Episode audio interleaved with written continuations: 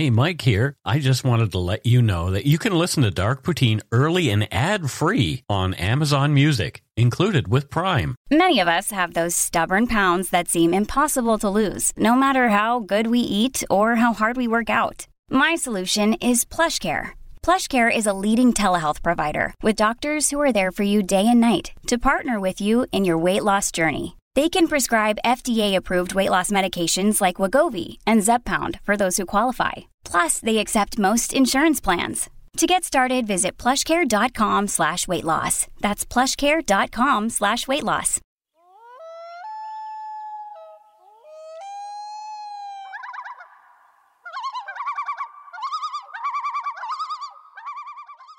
Hello, and welcome to Dark Poutine. I'm Mike Brown, your creator and host. With me this week is my wife, Carol. Say hello, Carol. Hello, the temp is back. Yeah, and we were talking. Um, we're going to try and shake it up a bit. And I think the only consistent thing is probably just going to be me. we'll have other guests and co hosts and those kind of things, but Carol will be here a lot. That sounds good. Anything can change for any reason at any time, so say the Buddhists. So we're rolling with it. We have definitely learned to roll with things. The views, information, and opinions expressed during the Dark Poutine podcast are solely those of the producer and do not necessarily represent those of Curiouscast, its affiliate, Global News, nor their parent company, Corus Entertainment. Dark Poutine is not for the faint of heart or squeamish. Our content is often intense, and some listeners may find it disturbing. We're not experts on the topics we present, nor are we journalists. We're two ordinary Canadian schmoes chatting about crime and the dark side of history. Let's get to it. Put on your toque, grab yourself a double double and an Nanaimo bar. It's time to scarf down some dark poutine. Bon appetit.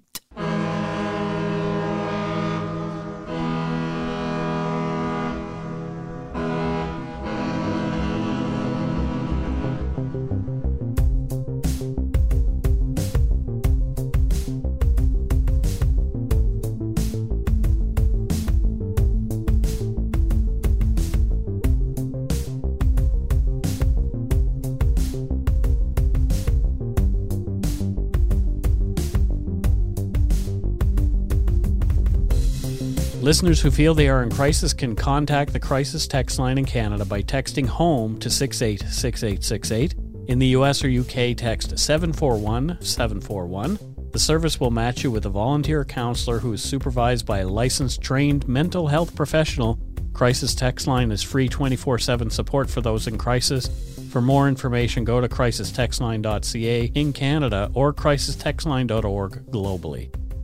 In November of 1992, a 24 year old woman came forward to accuse a respected local doctor of sexual assault. After years of ridicule from other Kipling, Saskatchewan residents who could not believe her claims, the woman finally found some justice. When the truth saw the light, it uncovered one of the strangest and most devious criminals in Canadian history. You are listening to Dark Poutine, episode 152 Bloody Lies The Crimes of Dr. John Schneeberger. Have you heard of this one? I did because I cheated a little bit. I was reading over your shoulder when you were doing your homework, Oh, but I couldn't stop paying attention because it was so like, what did he do? it's So- crazy. Yeah, the story is um amazing. We've chosen not to identify the main victim in the story and will refer to her only as Carmen. She identifies herself fully in years old documentaries on the case, so it's easy for you to find out if you're compelled to do so, but we're not going to do that. Canadian law protects the identities of victims of crime, and we wish to respect that.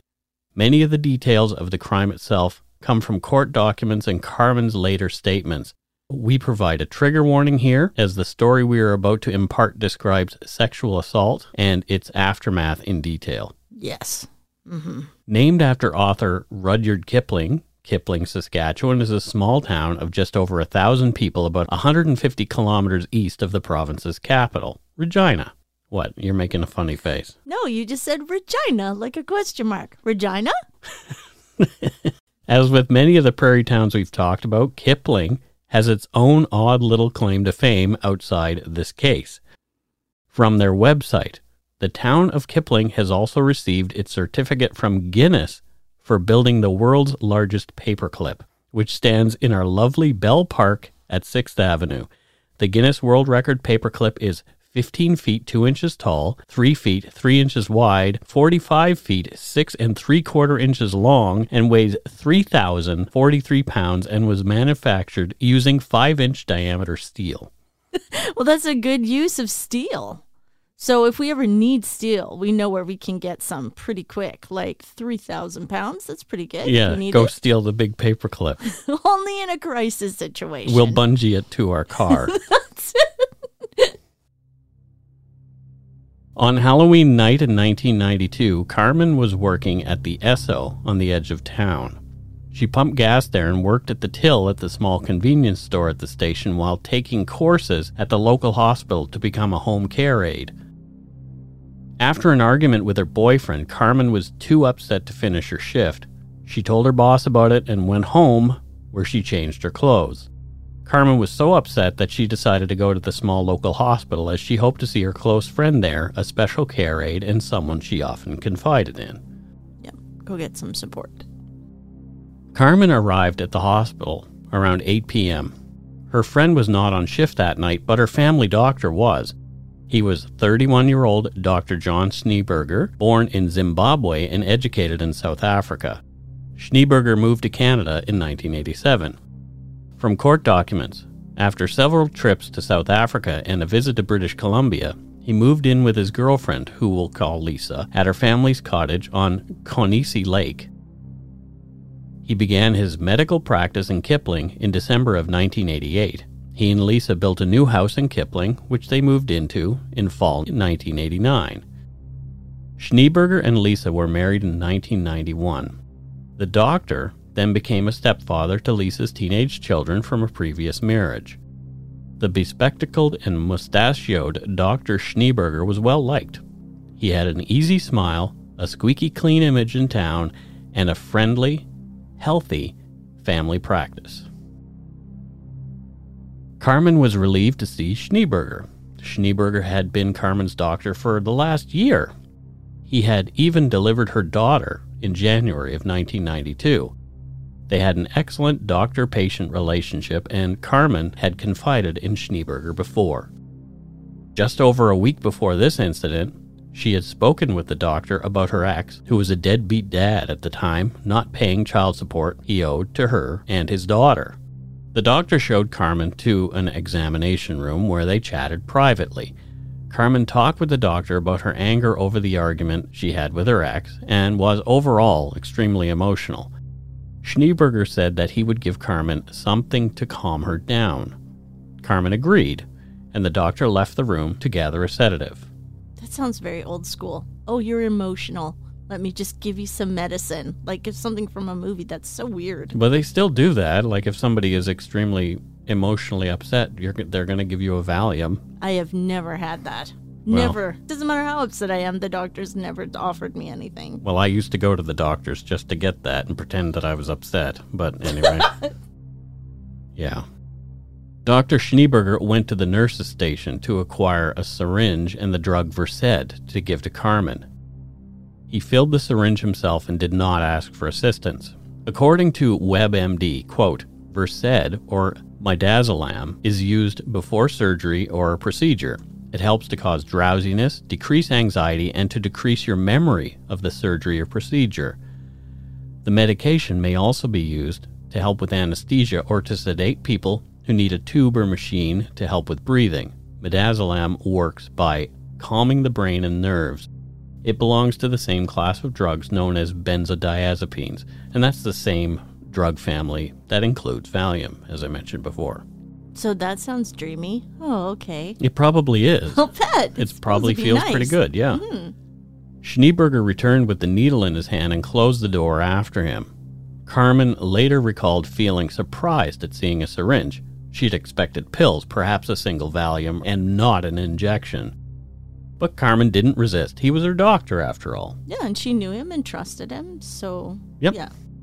Carmen removed her coat, rolled up her right shirt sleeve, and held out her arm for her doctor. Schneeberger injected Carmen into her vein in the crook of her arm. Even before the doctor had finished depressing the syringe's plunger, which took mere seconds, Carmen slumped forward in her chair. Whatever Schneeberger had given her took hold in seconds. All the muscles in Carmen's body went limp almost instantly, and she could not move at all. She felt like her body was jello. Carmen was immediately terrified and knew something was wrong. Oh no, she kind of realized what was happening. Right I kind away. of thought you'd like drift off to sleep, but no, it sounds like she was aware. Carmen felt herself being moved from a chair to the examination table in the room where the doctor laid her on her left side, facing a wall. She tried to speak, but she couldn't. The lights in the room went off. From court documents, quote, the next thing she recalls is having the button at the waist of her blue jeans being undone, the zipper being pulled down, and her blue jeans being moved down her body toward her knees. Her panties were being pushed toward her left side. She felt him rubbing his penis on her vagina back and forth with some penetration of his penis into her vagina. End quote. Carmen later said that at the time she felt numb and, quote, compared the feeling to having a tooth frozen at the dentist. Although she felt numb, her skin was still sensitive and she could feel the pressure of his penis on her. End quote. Gross. She couldn't say anything or call out. She just Completely helpless. yeah. Ugh. Carmen knew what was going on but could not do anything about it. She lay there still, powerless to stop the assault or even cry out for help. She could not see the face of her rapist as he had faced her away from him. The duration of the assault is estimated to have been between 15 and 20 minutes. With an effort, with an effort taking all of her will, Carmen was finally able to move her right arm. Then the assault abruptly stopped. He must have noticed, oh my gosh, she's moving again. The next sensation she felt was her jeans and underwear being pulled back up hastily. Her jeans were buttoned, and then she felt the presence behind her turning to leave. Carmen was able to roll over just in time to see Dr. Schneeberger removing his coat from the back of the door to leave the room. As far as Carmen was aware, he was the only one in the room with her for the whole ordeal. Carmen was confused. Her head swam from the drugs and the shock of what had taken place. She wrestled with denial about what had just happened to her. Yeah, she probably couldn't believe it. Like, yeah, she was kind of in a haze. She trusted that person and he took full advantage. Yeah, he assisted her with the birth of her Yeah. daughter. That's so confusing. You wouldn't expect that. That's like, it's almost like a friend. Yeah, I mean, in small towns, doctors are kind of your friend. They're someone that you see a lot. You see them around town. Hmm. You see them in social situations, that kind of thing. Yeah. Finally, a nurse came in and offered to bring her a blanket, which she accepted. The nurse returned with the blanket and put it on top of her. Carmen says her underwear felt uncomfortable, as did her pants. She reached down and discovered that her jeans were done up at her hips rather than her waist, and that her zipper was half open. Carmen reached down the back of her pants to see what was wrong with her underwear and discovered her panties were pushed over to the left side. When she tried to fix her underwear, she realized that the crotch area was all wet. She described it as being, quote, slimy and gross. When she pulled her hand out of her underwear, she smelled her hand. It smelled like semen. Yeesh. Oh no. That is when she realized, oh my God, this really did happen. She says she lay there not knowing what to do. She did not know if she should ask the nurse to call police. She was in shock and she felt betrayed. Yeah, what are you supposed to do? This is a nightmare. It is an absolute nightmare. A nurse asked Carmen if she wanted to spend the night at the hospital. The young woman thought it might be a good idea as she was still groggy from the drugs that Schneeberger had given her. Carmen didn't feel it was wise for her to drive home in that state. Carmen lay there by herself for a couple hours and was set up in her room at around 10:30 p.m. A friendly nurse brought pajamas for her to wear. Carmen phoned her friend Kelly, also an alias, to come to the hospital and talk. Carmen did not trust the nurses and wanted to see a friendly face. So, yeah, absolutely. You've all of a sudden had this horrible thing happen to you at this place. Yeah. You're not going to trust anybody there, let alone this doctor. Yeah, call your friend.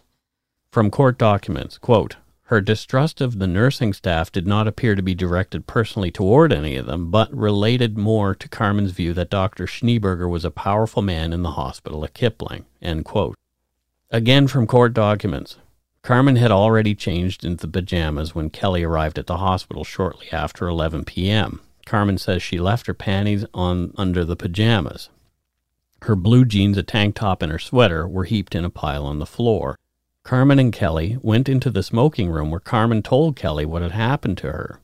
Carmen said she still had semen dripping out of her, and she showed Kelly wet spots on her pajama bottoms. After Kelly left the hospital, Carmen accepted some medication from the nurses that had been prescribed by Dr. Schneeberger to help her relax, and she went to sleep. This is just awful. The nurses were aware that Carmen was due in her care aid classes in the hospital's basement the next morning. They woke her up in plenty of time to get there. She was still feeling out of it from the previous night's events. She got dressed in the same clothes she'd been wearing and went down to class, promising to come back on her lunch break to see Dr. Schneeberger to be formally discharged. What? Yeah, this guy was involved in the whole process of her being there. Oh my God. From court documents, quote, Carmen says she was sitting on the bed in her room when Dr. Schneeberger entered and sat on the bed beside her. She still felt, quote, grumpy, mad, and angry, end quote. He recommended she see someone for anger counseling and scheduled an appointment with him. Carmen said he acted as if nothing had happened. Carmen asked Schneeberger what drug he had given her the night before. He responded by saying to the effect, Why? Did you have wild dreams? Ugh, this guy's the worst. Carmen said she simply responded that it was not a dream. He then walked out of the room without answering her question about the drug she had received. Carmen then went to join her class at the Kipling Motor Inn during their lunch break. Carmen asked her teacher if there was anywhere she could get a pap test done on a Sunday, saying she did not want any of the doctors in Kipling to do it. Yeah, that sounds like a good option. At this point, she can't trust anyone. Over the next few hours, the seriousness of what happened to Carmen began to sink in. She told her parents and another classmate about the sexual assault and who had done it. Classes were done at about 4 p.m., and Carmen went right home to change the clothes that now felt so dirty. She took off her underwear and sealed them in a plastic bag. So wait, this was 1992, and she's still kind of. She really kept it together to kind of for her to know. Okay, I need to keep this as evidence. Like, yeah, she was really kind of on it. Carmen then called the hospital to ask if there was a place to get a pap smear on a Sunday. The RN on duty said that someone would call her back. Not 10 minutes later, the phone rang. It was Dr. Schneeberger. Why? How is he just keeping everything so uh, close to him? But what? There's no other doctor. Nothing like it's There's a thousand people in this town. How many doctors are there going to be? Not a lot. Not a lot. And yeah, if he's a predator, he doesn't want the word to get out that it was him who did this thing. Yeah, he's controlling everything. It's awful.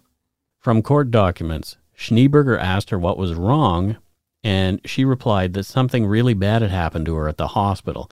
She thinks she told him that somebody pulled her pants down. His response was that he did not think they had any, quote, dirty old men at the hospital. She cannot recall if he asked her who she thought was responsible, and she didn't accuse him of anything. No.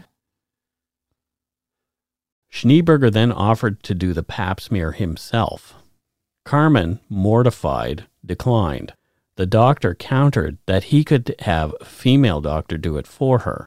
Carmen again refused the doctor's offers and said she was going to Regina to have it done. Most likely to further frighten Carmen and maintain control of the situation, Schneeberger told the young woman he would have to report the alleged sexual assault to the hospital's administration. Carmen said thanks but no thanks and decided to take her chances in Regina. She's I like how she's just kind of taking charge. She's not staying here. She can go somewhere else. Mm-hmm. Like I'm amazed. She's actually able to just kind of keep control of the situation for herself. Mm-hmm. Even though he's really pressuring her to just like didn't happen. Don't worry about it. It's cool. But you could see how some people would actually just crater to that pressure and just Oh, I would go. buckle under the pressure, I'm sure. Just be like, maybe I made this up. Maybe this was this didn't really happen. Mm-hmm. Like this guy's my friend. Right. And that's probably what he's hoping will mm-hmm. happen Yeah. by him doing this. It's just like, well, we can make it all go away by pretending it didn't happen. And I carry on with my relationship with this woman as a patient, just like normal. Yeah, this never happened.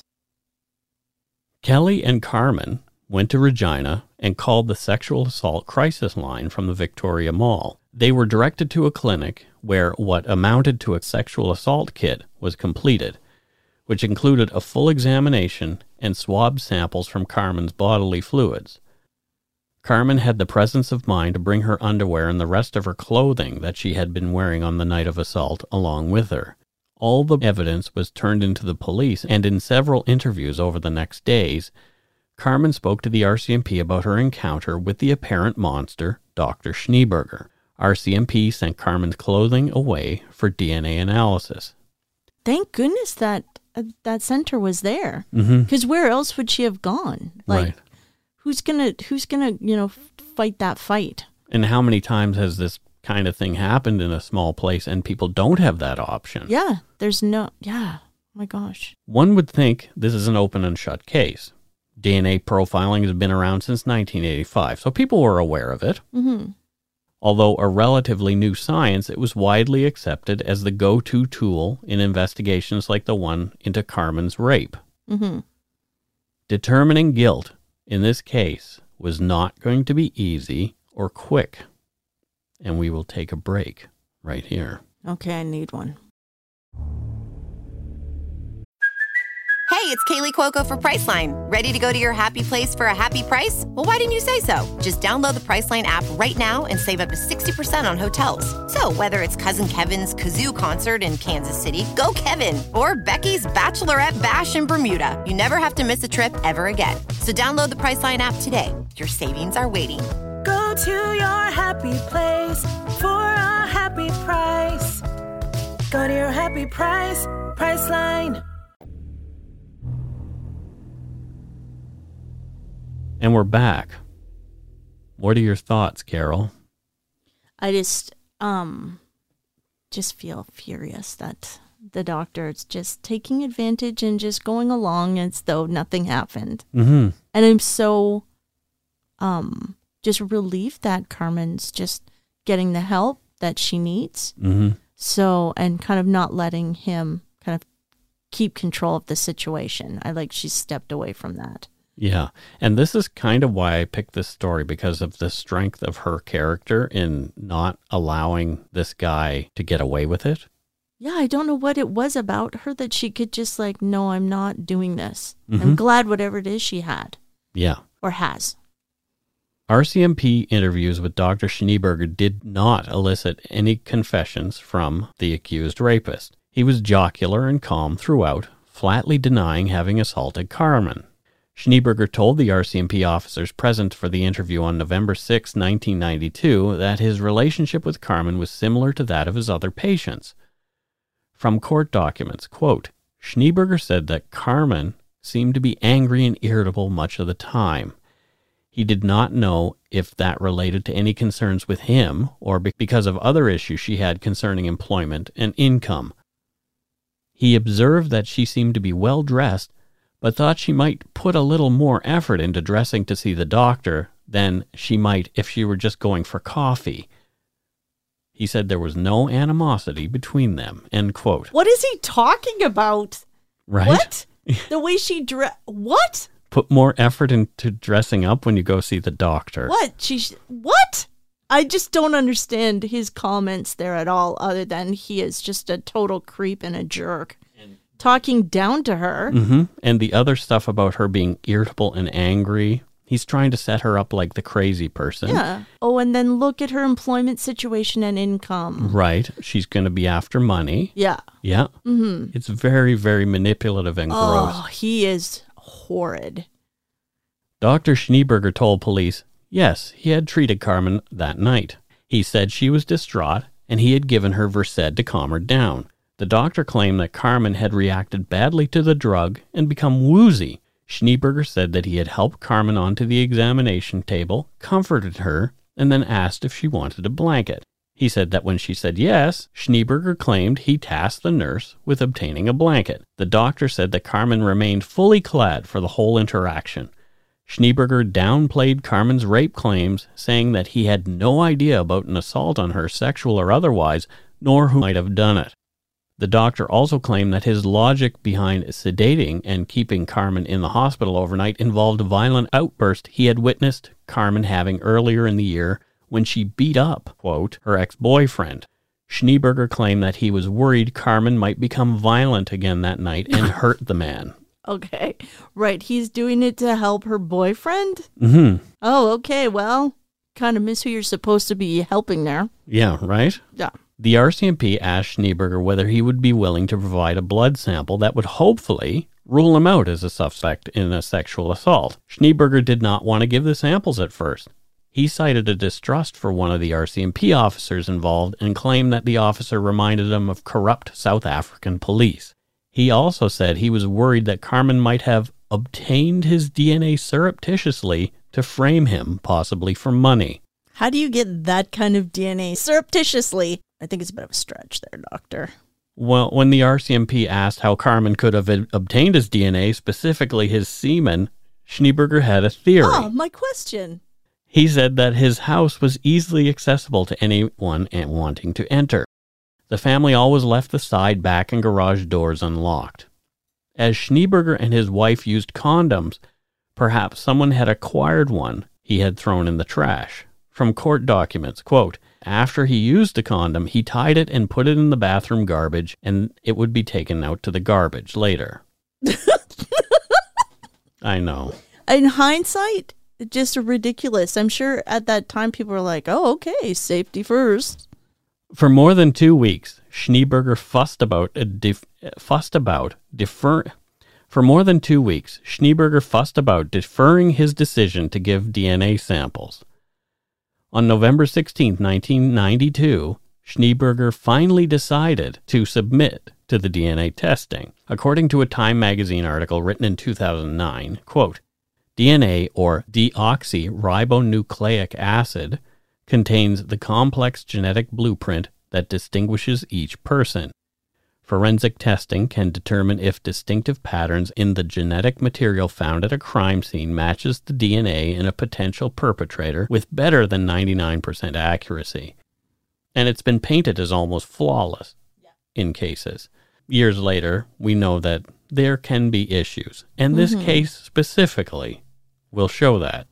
Bobby Rye, an experienced hospital laboratory technician at the Kipling Medical Center, took three vials of Dr. Schneeberger's blood from a vein in the crook of his right arm. Ms. Rye gave two of the vials to the RCMP, who sent the blood off for analysis. The third vial remained in refrigeration at the Kipling Hospital. Carmen was aware the testing was taking place and felt the evidence would bring Schneeberger to justice for her rape. Yep, taking blood. They're going to get him. There's no way he can get around that. Or the police could just go into his house where he just happens to leave all the doors open and all the semen all over the bathroom. Two different ways, sir. Yeah, well, you need a search warrant to do that. Okay. People were already starting to talk in Kipling. It's not a problem with the townspeople. It's hard to keep a secret in a small town. I know it was in Bridgewater. Some of those who knew Carmen well believed her story, and it was not like her to level false accusations against anyone, especially regarding something so serious. There were a few people, though, who came down on Dr. Schneeberger's side. They couldn't reconcile the predatory behavior Carmen was accusing the doctor of, especially with the pleasant, gentle man that they knew and trusted. As DNA profiling was slower in those days, it took around six weeks for the results to come back. The blood sample obtained from Dr. Schneeberger's arm did not match the semen on Carmen's panties to a certainty of 1 in 160 million. The blood and semen were not from the same donors. Carmen was livid when she heard that the DNA in her panties did not match that provided by Dr. Schneeberger. She was confident that the doctor had assaulted her and told the RCMP constable it wasn't possible. But again, she had to reiterate she hadn't seen the person's face. Yeah. The test had to have been wrong somehow, she thought. According to court documents, the constable's response was, That's the way it is. Carmen later said that she thought she had detected a hint of humor in the officer's voice, like he thought it was amusing. She reiterated her claims about Schneeberger to the officer and said that she would find proof that the doctor had raped her. Here's a person in power. He sees this evidence, and it's like, yeah, well, you know, he didn't do that to you. Yeah. And also, it's not what it looks like, but and it really isn't what it looks like. Yeah. But still, um, it's easy to take the doctor's side just because of his status in society, I guess. and the trust of the evidence, yes. right? Yeah. So, oh, well, here's another crazy lady who's Yeah. accusing somebody who is a powerful, well respected person. She's a single mom with uh, employment problems. And she was in hysteria. Yep, all of the above. Yep. Yep. When some of the townspeople in Kipling found out the doctor's DNA didn't match the sample on Carmen's clothing, even more of them turned on her and ostracized the young woman, calling her a liar. In August of 1993, RCMP asked Dr. Schneeberger to provide another blood sample after some inconsistencies came to light about his relationship with one of the RCMP investigators. Oh. Carmen was accusing the cop of covering up for the doctor and that the pair were friends. Okay. Another small town problem. Yeah, I guess. I always forget. I haven't lived in a small town for a while, so. From court documents, Ms. Rye, the hospital lab tech, took another sample of blood from Dr. Schneeberger on August 6, 1993, with an RCMP corporal present. On that occasion, Schneeberger was wearing a long sleeve shirt down to his elbow, and he would not permit her to push it up. He pointed out his vein to her. She said it felt unusual, somewhat round and hard and spongy on the vacu when she put on the vacutainer. That's the the little thing that plugs into the syringe, Right. Mhm. the vial. She was unable to obtain a sample. The doctor moved the needle around to the area he had pointed out on the vein. Eventually, a little blood came from the vein. End quote. RCMP sent the second sample off to the lab, and once again, it came back as a negative match to the DNA from Carmen's underwear. Same DNA as before. Yeah. And even though it was like a bit weird how he's giving his blood, it's just like still that lady put the needle in his arm, so Yeah. okay. People began to treat Carmen like she were a crazy person. Many thought she was a neurotic woman obsessed with a good looking young doctor that she couldn't have. From court documents, quote, on November 14th, 1994, uh, over two years after the rape, a final review of the file was performed and the file was closed. Case closed. It didn't happen. And this was going on for two years. two years at this point. And then it was totally shut down. Yep. Carmen was devastated.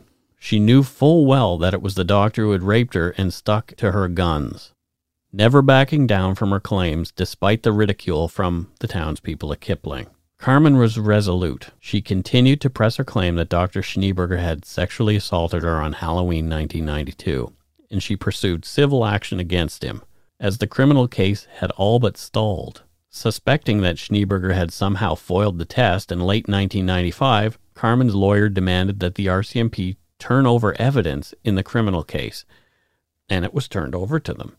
Carmen hired a private investigator named Larry O'Brien to follow the doctor and secretly obtain a DNA sample. So I like that she's got some representation. I'm just wondering how she was able to afford that, or were they doing it kind of? I don't know. And with cases like this, maybe it was somebody who just heard her story and Yeah. really believed her and did a pro bono for her because she was obviously a person who didn't have a lot of money. Maybe some family helped her out, hmm something like that. I'm just glad she had that support.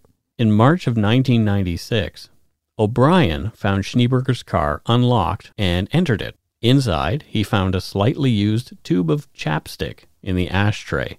O'Brien rubbed the chapstick onto a plastic window of a fresh banking envelope a few times with the hope of getting DNA from it. The private investigator then sealed the sample in a plastic bag, put it in a larger envelope, sealed that, dated, signed it, and initialed it, and sent it to a lab here in British Columbia.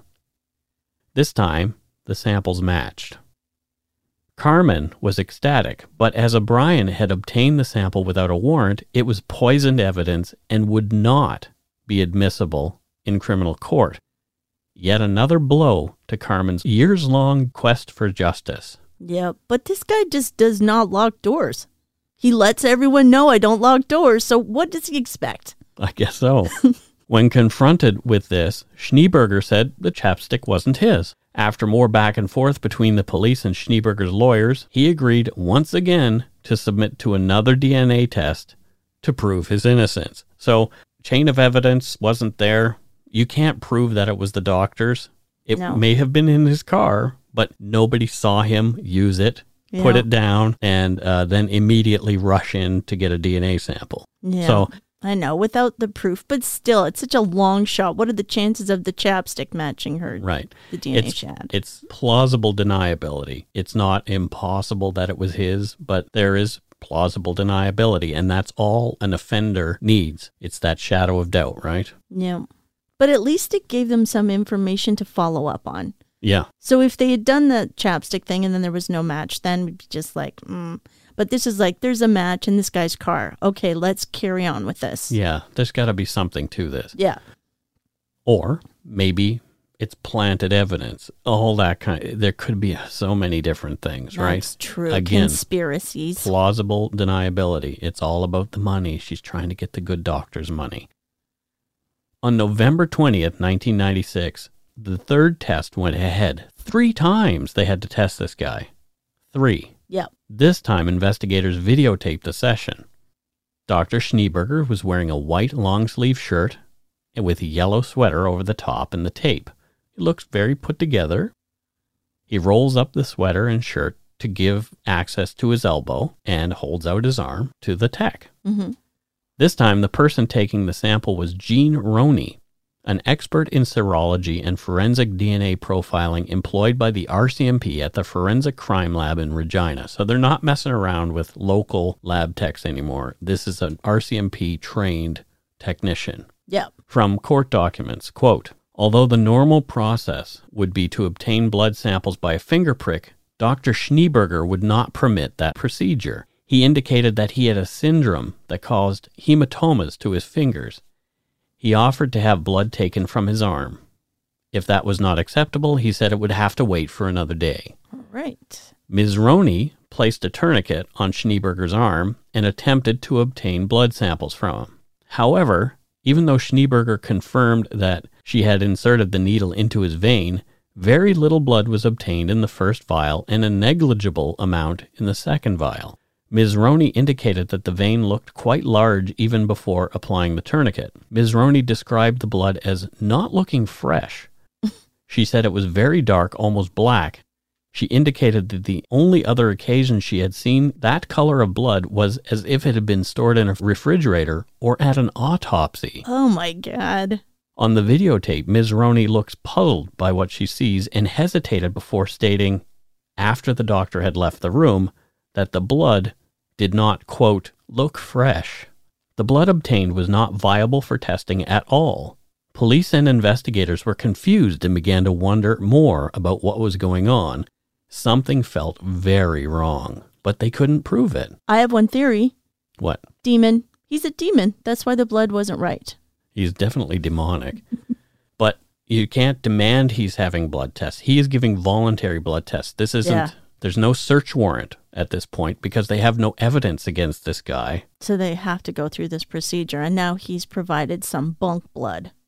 Three times there's blood, and this third time, why does this blood look this way? It's weird, right? It's ash. It's ashes, yeah. In April of 1997, April 1997. Yeah. So remember, this rape took place in 1992. Yep. So five years later. A break came in the case in the most horrendous way imaginable. Another victim, a second one, came forward and accused Schneeberger of rape. From a 2001 Globe and Mail article by reporter Margaret Wendt, quote, When the case was all but dead again, another victim came forward. She was Schneeberger's own stepdaughter, age 15. Mom, I have something to tell you, she said. She took her mother to her bedroom and showed a condom wrapper in the bed. Mom, and he's done this to me before, she told her.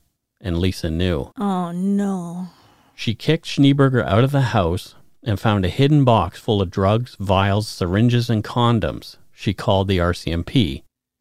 I felt sick, she later said on CTV's W5, which aired a compelling documentary on the case. I still blame myself, Maybe if I had believed Carmen, none of this would have happened to my daughter. This End is- quote. Horrible. Horrible. Oh, man. After an investigation, Dr. Schneeberger was arrested and charged. On October 10th, 1997, Schneeberger attended a preliminary hearing on sexual assault and other charges against him for the assaults on his stepdaughter. At that time, the doctor heard that he was to stand trial for those crimes. Still, the matter of Carmen's rape lingered. After some legal wrangling, RCMP obtained a warrant to get yet another DNA sample from Schneeberger. Fourth one now. Yeah. The fourth time. But this time it was to be blood, hair, and a swab from his cheek on December 16th, 1997, five years after. Mm-hmm. Schneeberger got the royal treatment from the forensic techs. His face fell when they plucked a hair, swabbed his cheek, and pricked his finger to get a blood sample. Sure enough, the fourth time the police tested him, Schneeberger was a positive match as the person who had provided the semen found in Carmen's panties in 1992. Oh, man. So after all that time, finally, But, he got away with it for so long. and how? January 9th, 1998, almost six years after Carmen's rape, the Crown charged Dr. John Schneeberger with the commission of several offenses, including administering a noxious substance, as well as sexual and aggravated assault on Carmen, who was nearly 30 by this time. yeah. During his 1999 trial, Schneeberger revealed the method that he had used to foil the DNA tests. This is crazy. He had implanted a 15 centimeter long Penrose drain filled with another man's blood and anticoagulants in his arm, inserting it via an incision near his shoulder and then feeding the tube down underneath his skin to where it would be drawn by the technician. During the test, he had tricked the laboratory tech into taking the blood sample from the place he had planted the tube. In the videotaped session from 1996, viewers can see the tube's outline underneath Schneeberger's skin in the crook of his arm in a still image. That's the part I saw when you were doing the research was him putting that thing in his arm, like from his shoulder. Wow, that's willing to go to any lengths to hide your dirtiness. Schneeberger was convicted of rape and obstruction of justice, and the judge sentenced him to six years in prison. That's right, only six years. And he still wasn't finished hurting people. How many years did Bill Cosby get? That's a great question. I think in the, the States they uh, will give you more. But oh, okay, same kind of situation. Again, from the Globe and Mail article by Margaret Went, quote, After her husband was arrested, Lisa had four children to support. The baby, Schneeberger's, was just 13 months old. She sold the car and house to pay the bills. She got a divorce, resumed her maiden name, and found a job running the Diabetes Association in Red Deer. The night before the guilty verdict was delivered, Lisa violated the visitation agreement by refusing to let the girls sleep over with him. He nailed her for contempt of court, and she paid a $2,000 fine. Oh my God, he is such a creep. The College of Physicians and Surgeons of Saskatchewan stripped Schneeberger of his medical license. According to Wikipedia, in 2003, after serving only four years in prison, Schneeberger was released on parole. He was stripped of his Canadian citizenship, granted in 1993, due to the fact that it was illegally obtained.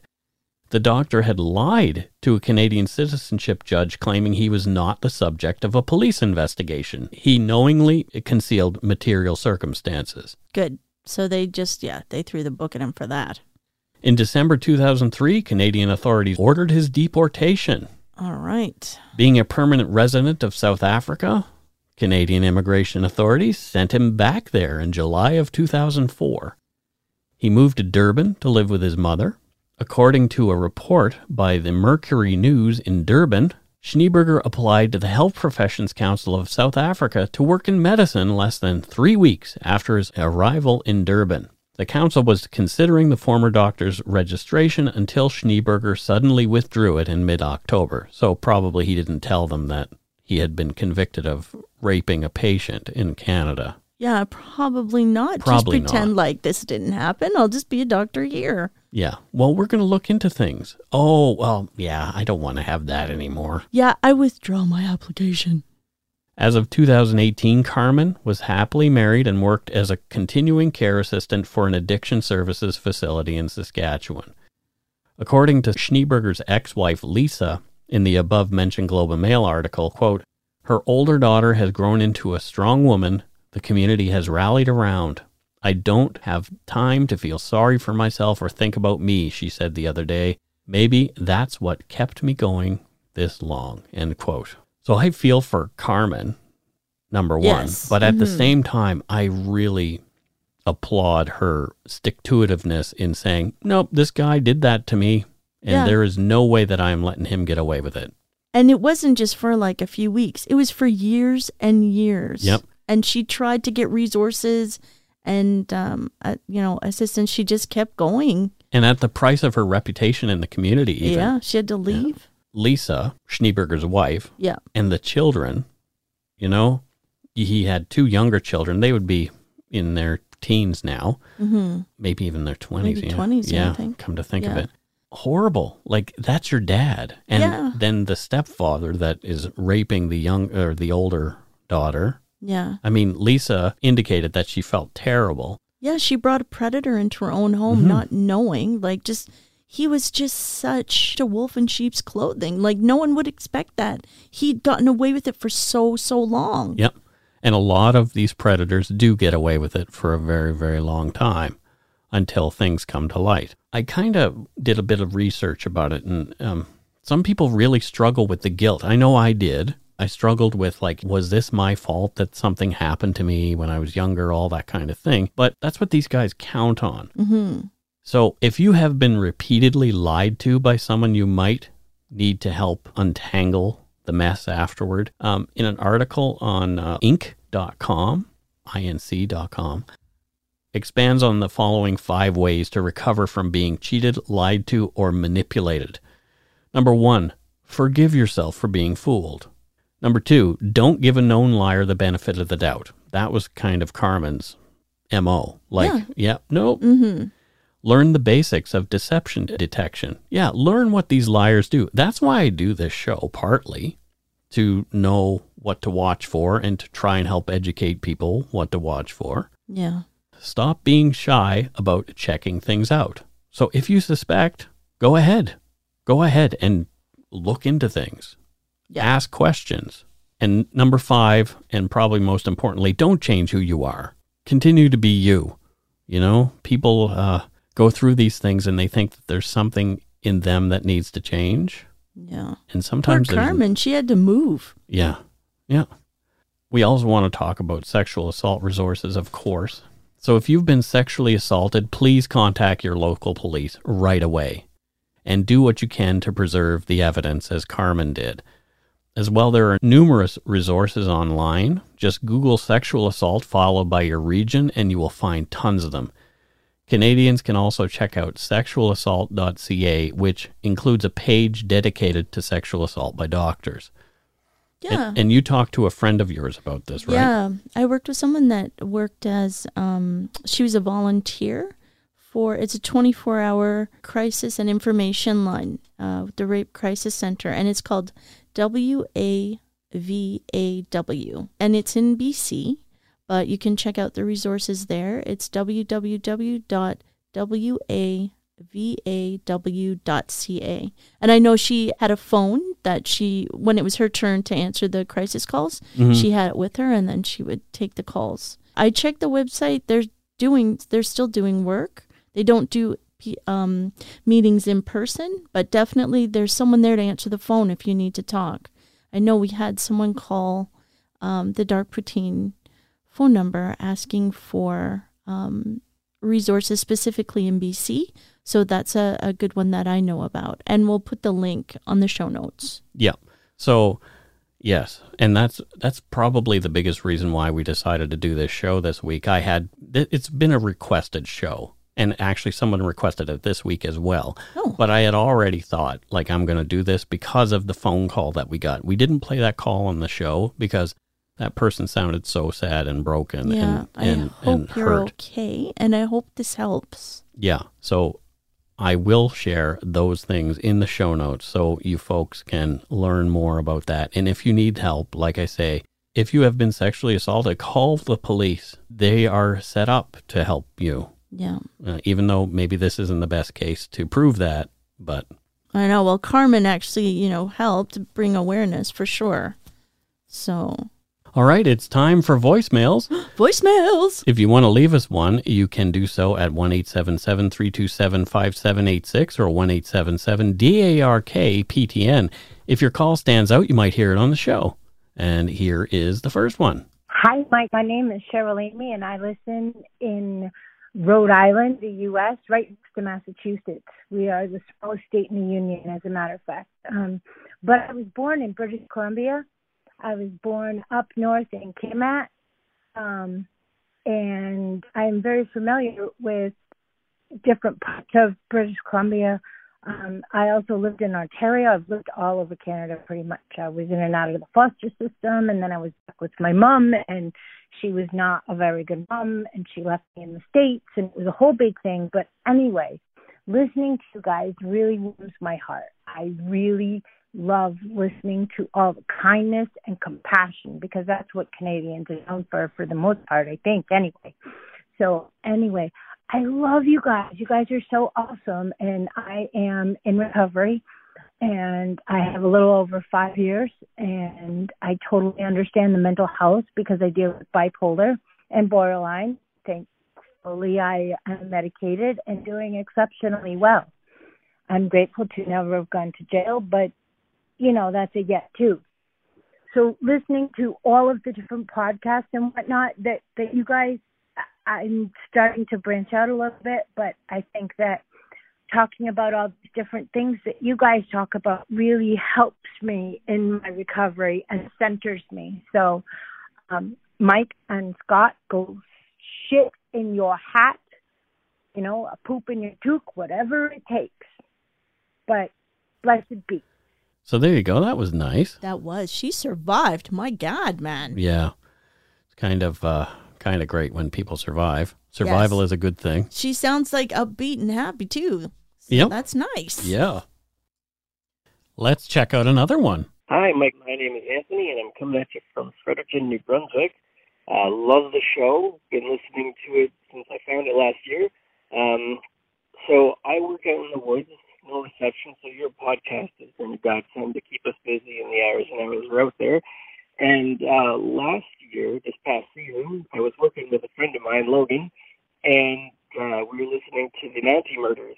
And she had been tree planting um, the summer before and told me a story that uh, kind of came up because of that story.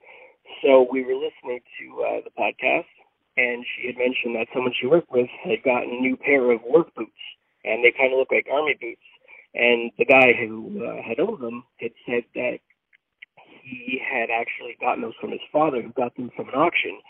Um, and then turned out it was a police auction. And when they had looked inside the boots, one boot had said Justin, and the other boot had said Bork on the inside. So that was kind of another thing that kind of made us both kind of, oh my god, what the heck happened there? But uh, yeah, we thought that was kind of interesting, and you'd like to know. Uh, anyways, again, love the show. Love how you guys do a respectful job to the families and victims and everyone involved. Um, and uh, yeah, always enjoy it with a double double. So you guys enjoy the rest of your day and uh, shit in your hats. Take care. That is crazy. It, it sounds like those boots came from uh, the police auction of evidence, which is really, really weird. And I didn't know that they did that, but I guess you learn something new every day. So I guess that means, uh, well, we're done our voicemails. Ooh, that was a good one. Two gooders. Two goodies. Um, yeah. And, and again, if you want to leave us a voicemail, you can do so at 1 877 327 5786 or 1 877 DARKPTN. And again, if your call stands out, you might hear it on the show. Time for Patreon. Okay, I'm ready. Are you ready? I'm ready. So, our first patron is one we've missed. What? Yeah. No. And she says she became a patron back in August, but she hasn't heard her name yet. and I actually don't remember saying it. But we do miss some. And sometimes it just gets missed and it's not on purpose. We do want to say your name on the show. So again, if you have missed your shout out, just let us know you haven't heard it. It's okay. We'll do it again. Don't worry. Yeah. I'll talk to the manager. Oh wait, he's right here. Um, Holly Crouchy has not heard her name yet. Where's Holly from, Carol? She's from Australasia. Oh, what does she do in Australasia? She's a seamstress. She's a seamstress. Yes. What? Tell us more about Australasia, Carol. Uh, it's the Great Dividing Range. It runs along the northeast side of Australia. Oh, so is it like a mountain range? Yes, it is a mountain oh, range. Well, there you go. So she lives in the mountains and she's a seamstress. Exactly. Probably knitting warm clothes or sewing warm clothes. Sewing more So, than knitting, but yeah, I'm sure not- she knits as well. I'm not good with the craft. it gets mountainy out there, so they need hats. So I'm sure she knits hats too, but it's So- mostly clothes. See, now I'm correcting you. That's okay. We can correct each other. yeah. Yeah, you can uh, you can craft splain to me and I'll I'll craftsplain. You can mansplain. Yeah, it's a- perfect. yeah, exactly. Holly, sorry. Yeah, so thank you, Holly, the seamstress from Australa- Australasia in Australasia. in Australia, In the, mou- Australia. the mountainous area. She's probably a very nice lady. I think so. Um, next up, we have from Patreon, Kate Caitlin Dubay, Caitlin. and she is from Amherstburg in Ontario. Where is that in Ontario? What's nearby? Amherstburg, I have never heard of Me Amherstburg. neither. uh, Ontario. And let's find out. Oh, Oh, it looks nice. it's really close to Michigan. You're so close to Detroit. yeah, so Detroit! I have probably driven past there because when I went through, no, I would have went the other way. I'll bet she's driven by Detroit. Yeah. Yeah, I wonder if she's a Red Wings fan and not a Leafs fan because a lot of the people who Oh. live close to Detroit just end up being Red Wings fans. That does make sense, though. Yeah, and it makes sense not to be a Leafs fan. Hey, I love Detroit. I love the Red Wings. I think they're great. They used to be. Yeah, but it's been a while. Actually, we haven't watched hockey in ages. It's well, coming you back, haven't. though. I do. No, because of COVID. Yeah, that's true. Sheesh. Sheesh. Well, thank you, Caitlin Dubay in uh, Amherstburg. What does she do in Amherstburg? Okay, cobbler. She's a cobbler. Yes, exactly. So she's making shoes with Daniel Day Lewis. Exactly. They were in school together, in cobbler school together. She taught him, actually, a little known fact. She showed him How some to- design. How to cobble. Yeah. I cobble, but I just kind of cobble things together. I make cobbler. You have made some nice cobbler. Yeah. Yeah. Yeah. Apple. Yeah, there you go. Mm-hmm. Next up, as far as patrons go, we have Jody Umansky. And Jody is from Charlotte, North Carolina. North Carolina. Fancy. I've never been. Have- no, me neither, oh, but you- I hear it's really nice. I bet you the food's good there. I'll bet. I, that's what I, Biscuits, gravy, I know. That's the first thing I think about whenever I think of a place is what do they eat What there? do they eat there? Biscuits and gravy. Yeah. So what does Jody Umansky do? Biscuit in- maker. She's a she's a biscuit maker. I know, I'm so original. Wow, is that ever you know? She makes the best biscuits in all of North Carolina. wow. But she's very humble about it. She doesn't brag, but it's true. she can humble brag. She can No, she doesn't even do that. She's like the saint of biscuits. She's the biscuit saint of North yeah, Carolina. she just quietly makes the most delicious biscuits. wow. I know, she's the best. Jody, It's amazing. it is. Uh next up, we have from Edmonton, Alberta. Carol's laughing. because- I can't help it. I'm from Calgary and I'm old school. So it was there's just the- yeah, always a thing. Carol is about the rivalry between Edmonton and Calgary. I should just give it up for Lent because really, I mean, it's Yeah, you've lived in Vancouver longer. it's okay to live in Edmonton. Tamara lives in Edmonton. That's right. yeah. So our uh, our patron this week is Amanda Bain. There in Edmonton. Yeah. What Nice. does Amanda do in Edmonton? Banker. She's a banker. Well, what what type of bank is it? A money bank? Is it a blood bank? What, what- It's the blood bank. She works at the blood bank. Yes, exactly. Oh wow! Mhm. See how I helped you there? Thank you. I'm gonna prepare a little more for this in the future. Well, you should probably look and look into these patrons' lives before because uh, I'll just stalk them all. Yeah, Yeah, that I feel that that will make them feel comfortable. Ooh, Carol's looking at my Facebook profile again. look Why? looking them up on LinkedIn just to find out what they're doing with their exactly. lives. What do you do? But we're supposed to make it up, not actually give their bio. So I'll try not to uh, use your actual job if you're on the LinkedIn's. Next, we have uh, our good friend Sally Norris. Mike and Carol, many thanks as always. My thoughts this week are with Scott and his family. Please give him a hefty man hug on my behalf. Sally in. Thanks, Sally. Um, yep, Scott is uh, doing his thing. Can we use her last name?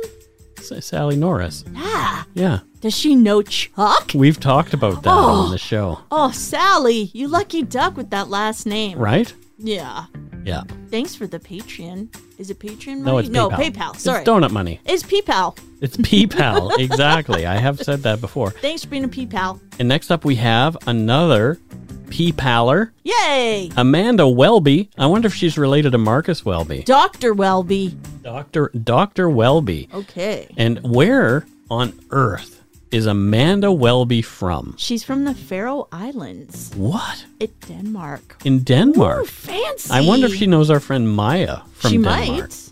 Yeah, she might know. Yeah, Maya's very funny. Yes, Yeah. and a big runner. Oh A big- gosh, yeah. always running. Well, she's not a big person. No, she's, little, but she's running all the time. Right.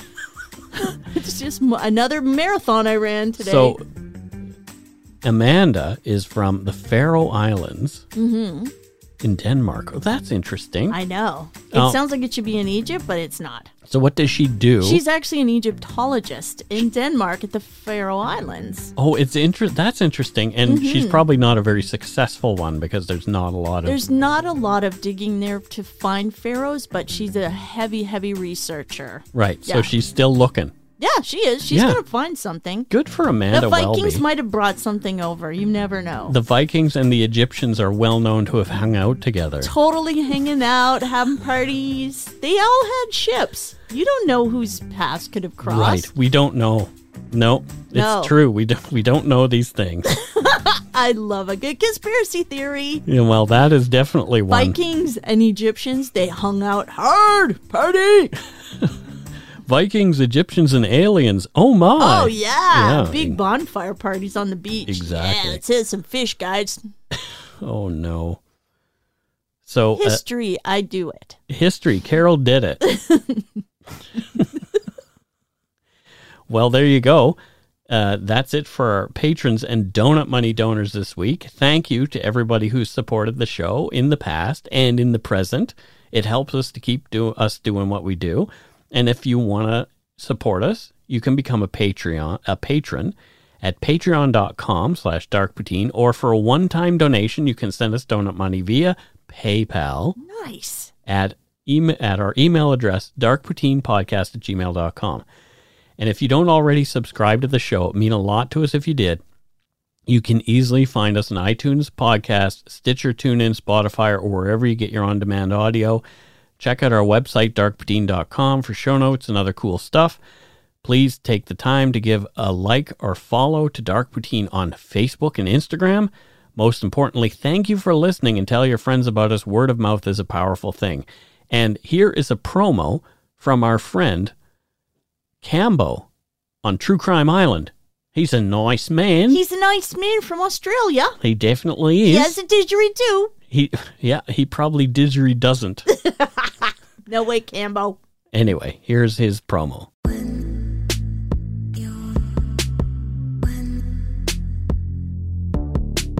Do you get mad when listening to true crime? Well, so do I. If you want a weekly true crime podcast that says what you're thinking, then grab a beer and pull up a deck chair. This is Cambo from True Crime Island, another true crime podcast, and maintain the rage with me. Visit truecrimeisland.com where you can download or stream each episode. Plus, there's links to iTunes and social media. And as I always say, don't forget to delete your browser history. This is True Crime Island. That was great. Lovely. Lovely. He is a lovely fellow. Yes, he is. So until we return, don't forget to be a good egg and not a bad apple. Bye. Bye.